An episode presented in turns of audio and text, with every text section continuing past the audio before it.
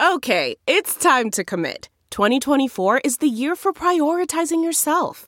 Begin your new smile journey with Byte, and you could start seeing results in just two to three weeks. Just order your at home impression kit today for only $14.95 at Byte.com. Byte clear aligners are doctor directed and delivered to your door. Treatment costs thousands less than braces. Plus, they offer financing options, accept eligible insurance, and you can pay with your HSA FSA. Get 80% off your impression kit when you use code WONDERY at Byte.com. That's B-Y-T-E dot com. Start your confidence journey today with Byte. You can host the best backyard barbecue.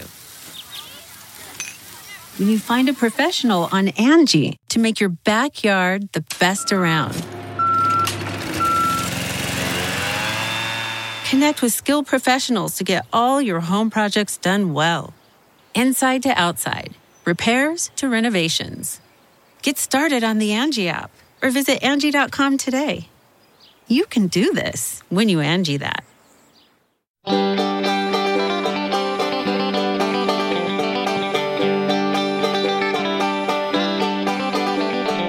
Welcome to the Caixin Sinica Business Brief, brought to you by SupChina. Each week, we bring you a roundup from the world of business in China from Caixin China's authority on business and financial news, as well as interviews with Caixin Global reporters and editors. I'm Kaiser Kuo from the Sinica Podcast. And I'm Ada Shen in Paris. Nothing big happened in the trade war. The yuan weakened past 7 per dollar for the first time in a decade, and Huawei announced its own new operating system. Here's the news. Another lender has gotten a state lifeline. Troubled Hengfeng Bank has received official approval for a restructuring plan that involves investments from a provincial government and a unit of China's sovereign wealth fund, Caixin has learned.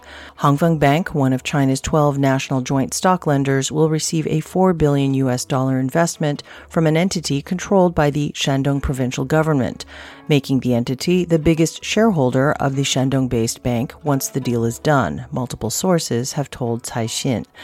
Meanwhile, a domestic arm of China's sovereign wealth fund, China Investment Corp, will also become a strategic investor. Central Huijin has yet to do its due diligence on the bank, a senior Hengfeng Bank executive told Caixin. The upcoming investment in the lender by state owned capital marks part of regulators' efforts to guide high risk financial institutions into mergers or restructuring to contain risks. They were two cash rich conglomerates whose meteoric rises made headlines in China and beyond. Then came the corruption scandal that took down one company while the other struggles under crippling debt. Now, Caixin lifts the lid on the policy banker under investigation for allegedly using his position to funnel billions of dollars of dodgy credit to fallen energy and financial group CEFC China Energy and prop up the heavily indebted real estate conglomerate HNA Group. According to multiple sources familiar with the matter, during his former tenure as chairman of policy lender China Development Bank, Hu Huaibang also allegedly resorted to tactics that included removing, transferring, or simply overruling underlings who opposed his shady dealings. Hu retired from his position last year.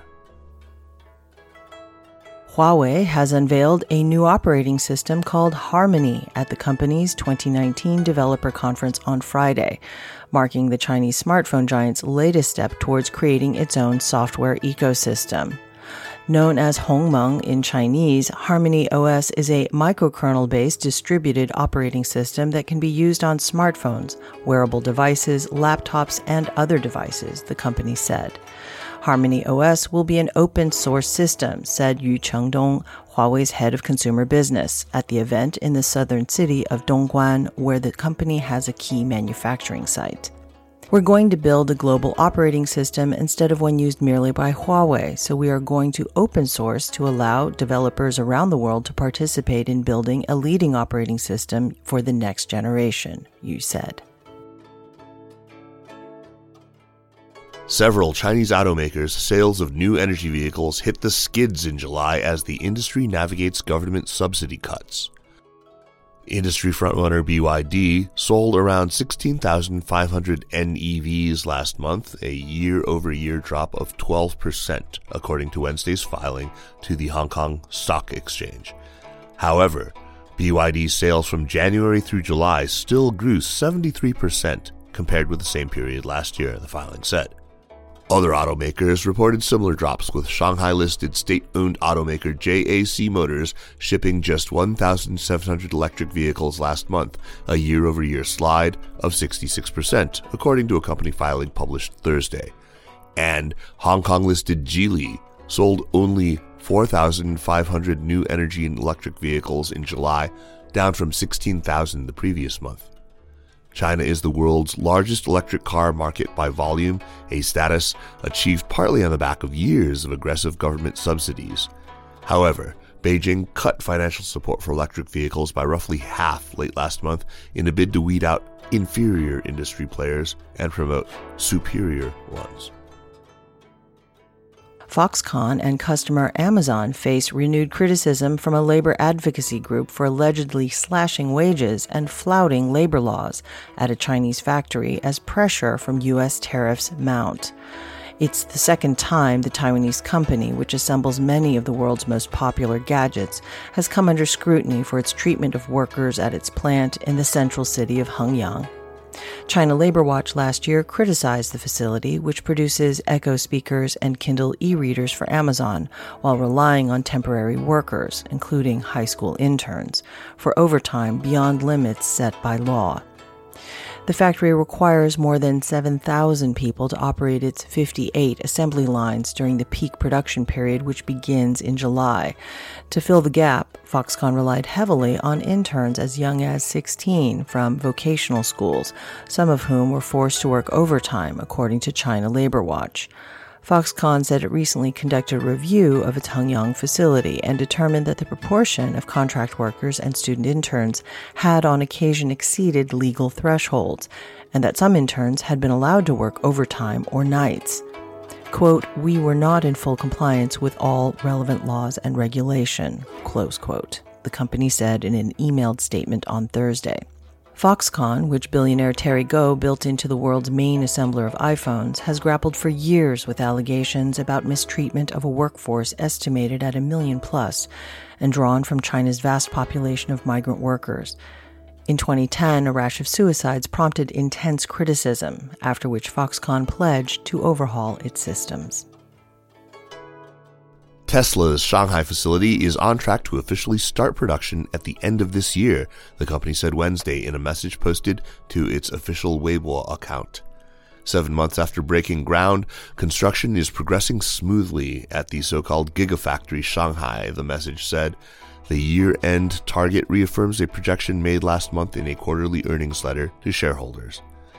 Gigafactory Shanghai will manufacture a modified version of Tesla's luxury electric vehicle, the Model 3, and will have a capacity of 150,000 units per year, the letter said. In other Tesla related news, the carmaker is reportedly considering hiking its prices in China from September due to uncertainty over the yuan. Mini programs, barebones applications that run instantly on web platforms, are the new frontline as China's internet giants battle for traffic and corporate business. And the country's biggest search engine is keen to get in on the act. Baidu has invested 30 million US dollars in e-commerce service provider China Youzan.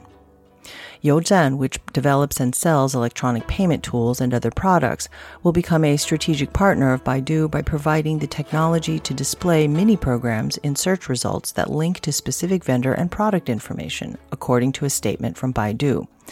Founded under a different name in 2012, Youzan listed on the Hong Kong Stock Exchange in April 2018 and boasted 4.4 million registered merchants and nearly 100,000 monthly active merchants by the end of the year, according to a company release. The Hangzhou based company has close ties to another Chinese internet behemoth, Tencent, which in April paid around 549 million Hong Kong dollars or 70 million USD to become Youzan's second largest shareholder.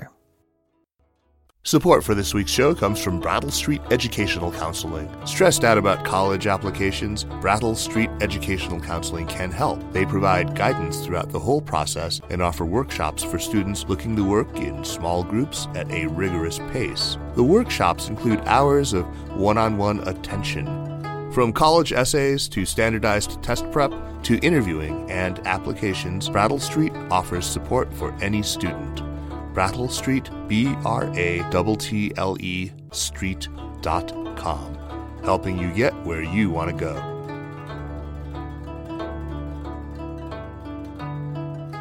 Let's turn now, as we do each week, to some of Caixin Global's reporters and editors for a deeper dive into some stories of the week. This week, it's Doug Young, managing editor of Caixin Global. Hey, Doug, Huawei is on everyone's mind. It's all over the news. Uh, so, what are you uh, focusing on this week about the company? Uh, well, this this week uh, we've been getting flooded with all the new uh, smartphone numbers in terms of who sold how much and and where and when and why. And and a really interesting story that came out in the midst of all these numbers is that Huawei is actually they're, they're not doing so well in Washington, that's for sure. Uh, but they are actually doing quite well in China, their home market. Um, the, the, some new numbers that came out showed that Huawei actually took around 38% of the China smartphone market, which is huge. That's like, that's more than a third of the market for one single company. Um, and they really did it at the expense of pretty much everybody else uniformly. Uh, Apple, uh, Oppo, and Vivo were all down. I think around ten percent in terms of market share. Uh, in terms of you know their sales in China, and then Xiaomi, uh, the the another big local player, was down. I think around twenty percent. So Huawei really made some big gains, something really large, something like ten percentage points in market share uh, from a year ago. So the natural question, I guess, is how does this company that seems to be under so much pressure internationally uh, end up doing so well domestically? Yeah, well, that's uh, the question that a, a, lot of people are answer are asking, and and it looks like the answer, at least part of the answer, is there's a lot of patriotic buying going on. Uh, we we've talked to a few people and we did hear from uh, some saying that like during Chinese New Year, which is a big time when phones get given away as corporate gifts or get, get given away as gifts at these big corporate uh, bashes, uh, that that a lot of uh, companies that would have bought iPhones in the past were giving away Huawei's, and then um, you know from these more recent figures, it just looks like people are, are buying Huawei's, and and apparently Huawei is is not you know, a guilt free, whatever in this case. Um, some people are saying that Huawei has actually taken phones that were originally earmarked for sale in other markets and is selling them in China instead. And I think they're probably a bit concerned, you know, maybe people in other markets might shy away from their phones. So they're saying rather than ship them over there and have them sit on store shelves forever, let's take advantage of, you know, our good network in China and, and maybe this wave of, of patriotic sentiment and let's sell them in China. So I think that's partly, I mean, that's, that's a big part of what's happening here. Well, obviously, Huawei is going to continue to feature pretty prominently in Caixin's coverage as SupChina's coverage. So we will check back in with you soon. Okay? Yeah. Thanks, Kaiser. Thank you, Doug. And that's it for this week. Thanks for listening. The Caixin Sinica Business Brief is powered by SupChina and is produced by Kaiser Kuo and Tanner Brown with stories from the staff of Caixin Global.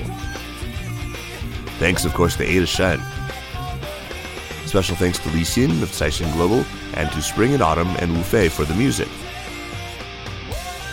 Be sure to check out all the other shows about contemporary China in the expanding Sinica network, and be sure to follow the news from China every day at SupChina. Subscribe to our newsletter at supchina.com. Take care.